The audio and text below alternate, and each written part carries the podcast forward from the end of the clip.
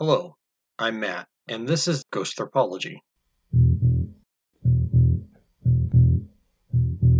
The show will feature ghost folklore, which includes both well known stories and small personal encounters, all ultimately unverifiable, but all presented by people as true. I will tell you the story, after which I will discuss the elements of the story that I think are particularly interesting. While I don't know when, where, or how you were listening to this, I hope it's dark outside, as that is the best time for ghost stories.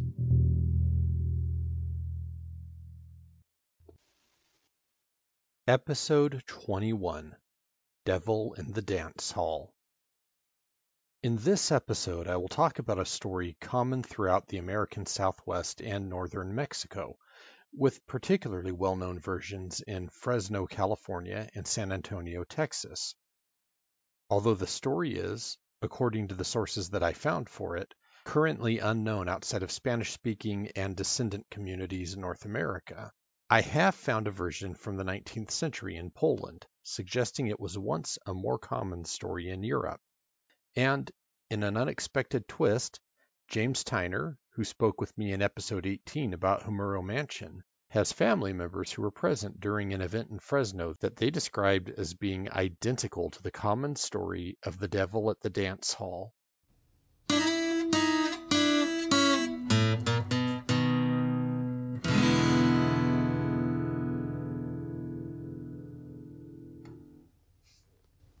The prototypical story goes as follows. At a community dance, or, in more recent versions, a nightclub, a stranger appears. The man is dressed in a sharp black suit with polished cowboy boots, in contrast to the jeans and cotton shirts of the other men in the place. He is handsome and grabs the attention of everyone. The women are attracted to him. The men wish that they possessed some of his charisma and confidence. One young woman is at the dance or club against her family's wishes. Perhaps her parents disapprove of where she is going. Perhaps it is a holy day and not one for merriment. But this disobedient daughter has gone out anyway, and she cannot take her eyes off of this man, El Guapo, the entire evening. The man proceeds to dance with every woman in the place. Finally, near midnight, he asks the disobedient daughter for a dance, and she readily and happily agrees. They dance as she has never danced before, moving quickly and with great precision and flow, when something suddenly goes wrong. As the clock strikes midnight, she looks down and sees that the man is no longer wearing the cowboy boots that he had on when he entered the hall. Looking down, she sees that something is wrong with his feet. In some tellings, he has the three toed feet of a chicken. In others they are the hoofs of a goat. And, in some tellings, one foot is that of a chicken and the other is that of a goat. The young lady screams, yells out, Sus pies! Sus pies! His feet! His feet! and passes out. The music stops. Everyone stops to look, and the mysterious man runs towards the men's room. When the other men pursue him there, they find that, despite there being no exit other than the door that they all just came through, the mysterious man is gone, and the smell of sulphur is strong in the air. The devil had danced, and left a tail in his wake.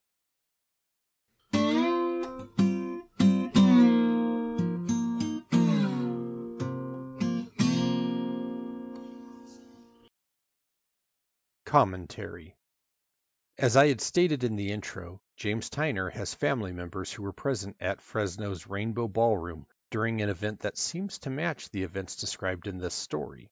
In addition, James has an interest in ghost and supernatural folklore very similar to my own, and he was kind enough to join me for a discussion. Okay, so why don't we start with the Rainbow Ballroom? And I'd like to have you tell the version of the story that you've heard. But first, where did you hear this story? Gotcha. Yeah. So, um, a little bit of background about my. I, I'm originally from born and raised in LA. We came to Fresno at the age of 12. This was where my mom was from. And then to take a little bit further back, my grandmother, um, who was originally from Mexico, she was from Chihuahua. She came here when she was pretty young as a bootlegger. And so she had seven brothers and sisters. They all came here to Fresno. and they kind of um, lived and grew up. So when I came back, or when I came to Fresno, you know, I had just had a massive family here, and one of the things when we got here, they they welcomed us in, and there was tons of barbecues. It was very tight knit family, even though it's so massive. And so there was always family over. There was always barbecues. There was always uh, that kind of thing. Just uh, get together almost every weekend. And so the first time I heard this, I was probably about 13. You know, we had tons of family over. There was barbecue. There was drinking, all that fun stuff. It came up almost haphazardly, but my family very much dancers. So the music was on. Everybody was dancing. Was, I remember one cousin throwing out, "Hey, do you guys remember this? The the ballroom?" And um, when he said that, like I could see the faces of the different family members, the different reactions. Like some got excited and wanted to tell their version of the story or what they saw. And then one cousin in particular, who I'll go back to, she got really quiet, like visibly upset that they were talking about this. So um, I'll talk more about her in a minute. Essentially, they go on to tell me, tell us, all the kids, this story and what it was. It was late 60s, early 70s. They went to the Rainbow Ballroom. And the reason why I remember that date is because my mom would have been on the younger edge. She would have been um, probably about 14 or 15. And so these cousins were between 18 and early 20s, 22. So a big group of them went. All the cousins went out to the Rainbow Ballroom. The cousin R, I'll, I'll just say he he saw he remembered because he saw that he said this fine girl comes walking in and he wanted to talk to her. She was beautiful. She was gorgeous. And uh, she was dancing up, and everybody, the lights were on her. Everybody could see her. And a couple other cousins, you know, they chimed in and said, "Yeah, she was gorgeous. She was so pretty, this and that." And so, as the story goes, she's dancing, and then she gets approached by this guy who's just as handsome, who's gorgeous, really handsome guy. Cousin R, again, I'll say he was his thing was, well, I didn't have a chance once he stepped in the room. So they were kind of laughing and joking about that, and they describe how they start to dance this woman and this man. They just they said it was like magic, like all the lights were shining on them. They were dancing, the music was going, and everybody was dancing.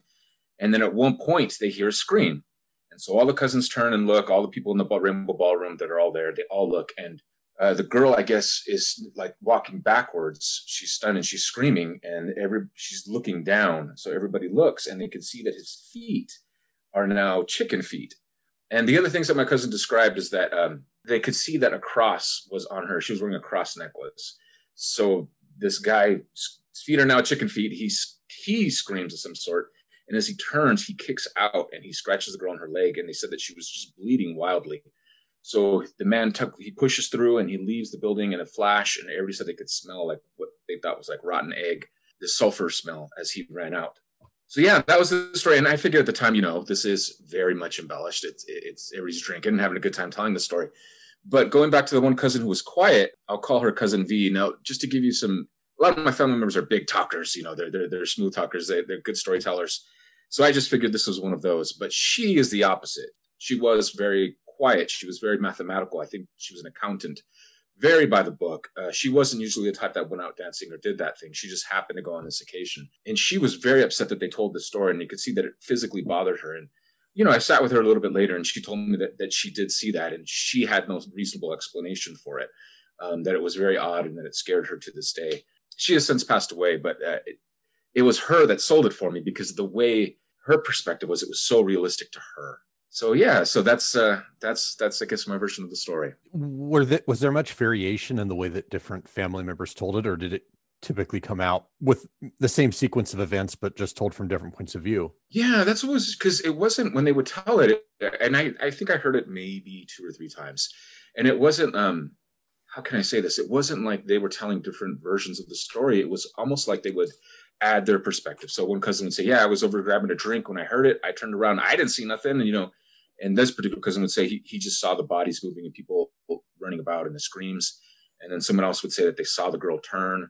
So they all kind of had different points of view. Um, I think there was a couple cousins outside that they saw everybody else running out, but they didn't see what had happened. And some only saw the guy. I think one or two said they saw the guy. One said that he did see the feet. The other one said he didn't see the feet.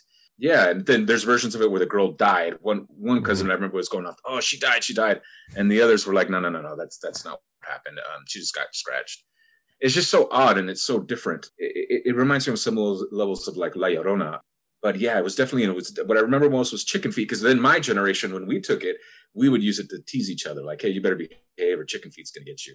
So it became almost like a, yeah, something we would joke with each other about. It, it sounds like your family generally told the story on social occasions. It wasn't something that was reserved for specific times or places, but rather everybody's together and it's time to just reminisce about the past and tell stories about each other. Is that correct, or was there anything unique about this? Yeah, there, there was no. How can I say this? There was no like moral to it. There was no, mm-hmm. at least in my family's version, it was very much a shared experience for them. And it didn't always come up, but but yeah, it, it, it would from time to time. Like I said, I probably heard it about two or three times, and it was always after a long night, you know, lots of drinking, you know, everybody's partying, have a good time, and you know, they're joking, telling stories in the background. That was just one of the stories of them growing up. Uh, that that would come up. Yeah, it's sort of like how my sisters and I will tell stories about whatever odd thing we got up to as teenagers. Yes, very much so. Okay. Were there any, you mentioned your cousin who was very unnerved by hearing the story. Were there any other family members who disliked having the story told or who held some sort of taboo regarding the story, or was she the only one? She was the only one. I think the others kind of saw it. Um, I don't know how can I put this. It was it was very much uh, you know that moment of their lives, and I don't think they may not have seen it as paranormal or spooky or anything like that. It was just this event that happened, and then I think as years went on, they added a little bit of that spooky flavor. Mm-hmm. I think for our, for, you know, as, you know, entertainment is telling the story itself, but also for us younger generations that were li- uh, listening, it just kind of added that spooky vibe and made it, you know, sort of like a myth for our particular family. Yeah. What's really interesting to me about this is that normally when you have a story like this that becomes widespread and doing some research i found fresno late 60s early 70s as you indicate stockton uh, California in 1995 had a version at the Flamingo Club. Oh, wow. There's there's some variations there that are interesting. Uh, I'll get to that. McAllen, Texas, at a on Good Friday at a club named Boccaccio's 2000. That was 1979. San Antonio, Texas, in 1975 on Halloween night at El Camaroncito nightclub. Oh, and I found a version from Danzig, Poland, that appears hmm. to date to around 1875. What? Yeah. And what's interesting is um, the folklorist Harold Jan Brunvand indicates that this is a story of Southwest North America. So, you know, California, New Mexico, Arizona, Texas, and Northern Mexico, and that you don't see it anywhere else. But, well, here's a version from Poland. Wow. So I, I found that pretty interesting one of the things that's interesting to me is that in a lot of these stories, there's some sort of immoral to it. You know, a young woman, the young woman who actually see, uh, sees the chicken feet has decided to go dancing on Good Friday uh, when her parents don't want her to, or you know there's some other thing going on you can make an argument that the one in stockton mid 90s that's when we had the peak of violent crime and a lot of people were worried about mm. you know um, drugged drinks and nightclubs things like that so it could play right. into that but the version of the story you tell it seems to be free of a lot of that and that's in of itself pretty interesting. You know it's just it's a family recollection as opposed to a friend of a friend story. Yeah that's what it was always the most interesting part to me because it, it added a sort of intimacy. Mm-hmm. you know it, i've always thought of it as just part of, of, one of the many family stories but mm-hmm. i was living in um, spain in the early 90s i was actually studying to be a monk and so i was living in the mountains middle of nowhere with people from other countries living with me and I distinctly remember we were telling scary stories, and then I, I kind of dropped this one, and two of the guys from Mexico, their eyes just popped wide open, and they had versions of it as well. And they definitely yeah. tied back to kind of what you were mentioning. Um, they, they, both talked about the Good Friday thing, that it was generally if you go out of Good Friday. Although the versions that they told, both instead of the chicken feet, they both saw, uh, or the, the, people that they heard from had seen uh, goat goat hoofs. So I thought that that was kind of interesting. Well, one of the things that really struck me when I first heard the story, because I think you and I both found it in, or well, you found it from family, but you located it also on the uh, Weird Fresno blog. And for the listeners, if you're from the San Joaquin Valley and you haven't looked up the Weird Fresno blog, what's wrong with you? Go look it up.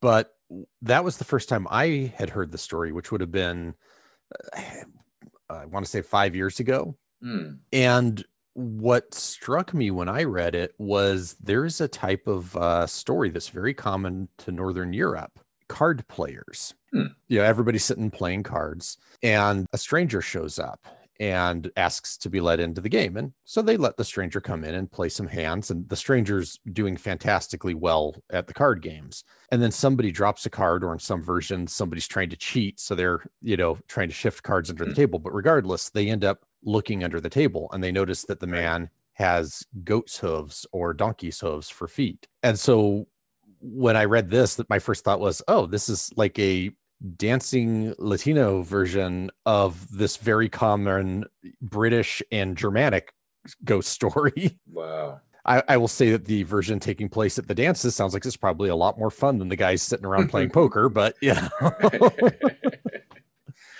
yeah, I, I, had come across kind of on that same vein. I, would come across another version of it recently, um, different, uh, but I think the moral part, the, the, moral aspect that ties into kind of the versions that I've heard. Um, so essentially, this one was a young boy in Mexico City who was describing his youth, and he was talking about growing up with his grandmother was a curandera, kind of was like a, um, like a Mexican witch doctor in a sort of way, and they, they do healing and other things like that. And so he lived with her and he learned certain things. And I guess on one Good Friday, which you're supposed to kind of stay home and be sad and things like that, he snuck out and she had warned him, don't go outside, don't do it. But because her description, if I remember, it was something like the veil is thin or whatever spooky phrasing she used.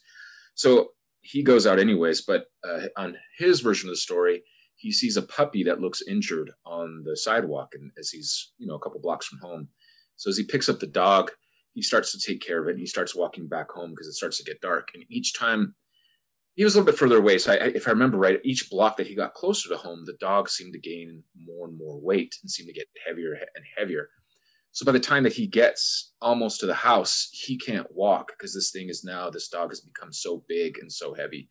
Um, and so he looks down and it's this huge demonic monster that basically chases him into his home and he sneaks in and he's safe. But it just had that same moral, the, the, Good Friday, the stay at home, repent, that sort of, and if you do go out, this spooky monster is going to get you. It kind of had that same theme. The um, Good Friday does seem to be a very common thing I've come across in this. Uh, the the version from uh, McAllen, Texas is Good Friday. Mm. The version from San Antonio puts it on Halloween night, but that kind of gets in with something you said about, you know, the veil is thin. Mm. Well, that's a very common uh, belief from primarily the British Isles regarding the end of October. But of course, wow.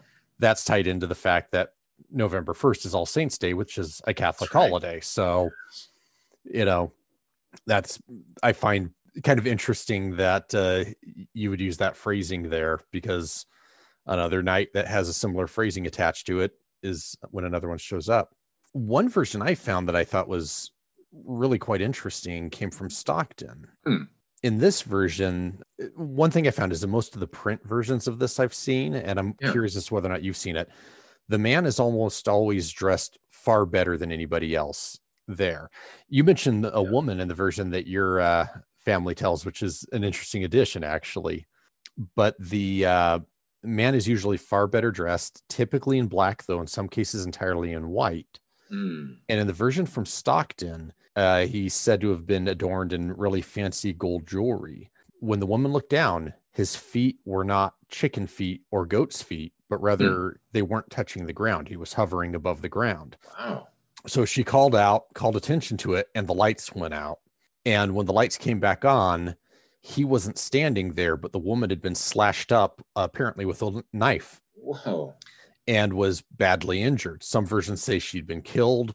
Other versions of the story I found just indicate that she was injured. Mm. But the police get called. They find the guy and they handcuff him and, you know, arrest him, shove him into the police car. They look away for just a moment. When they look back, the handcuffs are still there, still closed as if they'd be around somebody's wrist, but they're just sitting on the seat of the uh, right. of the car, and they smell sulfur. Wow. In that case, it took place at a place called the Flamingo Club, and a reporter hearing the story decided to just go and look. He found no evidence that the police had been called, and the owner of the Flamingo Club actually was very interested in having the reporter come and see the Flamingo Club to see that hmm. it's a nice place, it's not a dangerous place. And he started accusing a nearby owner of a rival nightclub of spreading the story.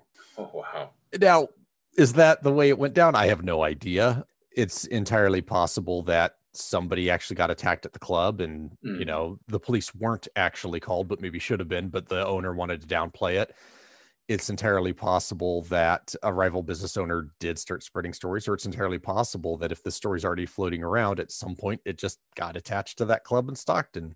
Right. But you mentioned that uh, in the version your family tells, the woman was uh, scratched, and so that made me think of this. It sounds like it was less violent than the version in Stockton, but it still had a physical attack, which seems to be relatively unusual in versions of the story I've heard. Yeah, and the way they kind of um, I sort of remember it being told is something about the crucifix that she had underneath her dress or her, her bosom, or whatever, and it comes out as she's dancing, and that's that what causes the reaction from him. They were so into the dance that when as the cross came out, then it supposedly caused that strange reaction. But yeah, I was even I'm kind of what you were you were talking about there just made me think of when I was growing up near LA, there was some big canal, or in LA, there were some canals near where we were. And again, when I, my family came to Fresno, uh, we lived off of um, Olive and Fresno, and there's a canal that runs through that neighborhood in the back. Oh yeah, I know that area. And so um, we heard stories growing up of both canals in LA, Ballona Creek. My dad would tell us about, you know, the woman in white that was crying, and she'll come get you. You better be careful. And then in the canals as well. And it's it's just funny how those stories are kind of brought through and they, they sort of carry through. And um, yeah, kind of that deeper moral warning, I guess. I, am not sure, but uh, um, yeah, because one of the things that, uh, that, I'll just touch on briefly about this um, this dancing lady story is the fact that uh, not all, but some I hear like on the Texas side and further that way, it's usually the chicken feet, and then on this side, if I remember right, near California, it's more common for the goat hoofs or something. Could be. Okay. I, I, didn't yeah. find that pattern when I was looking, but okay. it sounds like you've been sitting with the story a lot longer than I have. So if that's what you found, I'm totally willing to accept that. but having said that, like my own family story kind of counteracts that. That uh, yeah, yeah, it's it's a neat, it's a neat story, and I, I love how they brought up some of the sort of uh, the English tie-ins, and, and you know how it goes, you know, even cross culture. Yeah, it, honestly, the earliest version I could find was from Poland, and that just kind of left me scratching my head because every other time I've looked for this, it's California, Texas, Mexico, or Arizona. Right. But there's a version in Poland, so make of that what you will. Interesting. Almost tied to like that, you know, the Catholicism a little bit. And... That seems very likely. Yeah. Um, yeah, a Catholic story that simply moves with Catholic people. Or I suppose if you are a uh, believer in the story, you'd say that uh, it's Satan trying to go at Catholic people. But mm. regardless, I, I, find that movement interesting because there, there tends to be this assumption that certain types of stories are unique to particular cultures, but you see this sort of crossover all the time. Hmm. You know, you mentioned La Llorona, and I remember uh, reading some stories that were very similar well, I mean, there's similar stories from Irish folklore, there's similar stories from German folklore. And so it suggests that, you know, there's there's probably some group of stories that sort of collide together and are relatively compatible with each other. And so you'll get your regional flavors. I mean, La Llorona is unique to places where Spanish is the primary language, especially in the Americas. Mm but you get similar elements of it with both characters like the Banshee and Jenny Greenteeth in uh, British Island folklore. Mm, right. So it, it, makes me wonder if, um, you know, the the story of the dancing devil. I've got a actually a quote from a, uh, folklorist named David Bowles who mm. says it's a medieval story that he's traced versions of it back to the medieval period in Europe. But for whatever reason, it at this day and time, it seems to really be a southwestern North American story. Mm. So don't know what to make of that, but I find that interesting. yeah. Yeah, I reached out to some people a little bit ago. I'd, I'd say about a year ago, just you know during the COVID time, just uh, trying to do more research on the story, just to to find out. Because for me, it's very it's it's a personal one. It's it's not one that I really talked about much until recently. Um, because you know it is secondhand at that degree, but it, it just feels more personal. Um, and then having discovered these things that that it is part of a bigger mythology is uh, very interesting to me because you know I'm so close with my family and stuff. But um, yeah, uh, so I reached out to some people and they they tied it. One of the the, the, the Camaroncito one was one of the first that they had found here um, in the in the U.S. was one of the first uh, mm-hmm. stories they'd heard of it. But now hearing what you're saying, going back even further. Um, uh, and that one gentleman also told me though uh, about the chicken feed. He was saying that that in one story that he'd heard, I can't remember if it was that one or not, that they had found um, what looked like three-toed prints outside in the dirt. So that was kind of an interesting detail. Yeah. It, in a lot of the stories, I've noted that the chicken footed man, or in uh, the case of the Poland one, it's goat footed, but rather than vanishing right there and then on the dance floor, which in some versions he does, but in a mm-hmm. lot of them, he'll go somewhere else out of sight and vanish there. In the versions from the US that I found, it seems to usually be that he'll go into the men's room and there's no way in or out but the door that the pursuers used to follow him. But when they get in there, he's gone already. Hmm. Yeah, I don't know that there's any significance to that. I just find it interesting that in a lot of stories, he has to leave in order to actually vanish. One of the things that, that's so interesting to me about it are just like the amount of um, sort of uh, more than other stories like like La Llorona and some of the other ones. This is very much like that witness sort of thing. You know, they some of the other ones I've read, it, people account their version of the story and remember being at X ballroom or X mm-hmm. dance room, which I find really interesting. Um, sort of that communal communal storytelling or whatever it is. Is there anything more you'd like to say either about what we were just talking about or about the uh, the chicken footed man before we move on to the next thing? Uh, I guess just last thing. Uh, what I have found interesting, uh, one minor thing, is that since that family story, since that particular time in the 60s, 70s, it's never happened again. It's never come up again. And I think there's something to be said to that. Um, what exactly that is, I'm not sure. But um, yeah, no, no, no sighting since. Although every uh, Good Friday, I text my brother, chicken foot sighting, and then I'll mention some place in Fresno. because it, it, it literally frightens him to this day. And so you know I'll get some bad words texted back to me. But uh, well, and now that you can text photos, it's a damn shame that the Chicken Man restaurant's shut down. I'm just gonna say that. You know?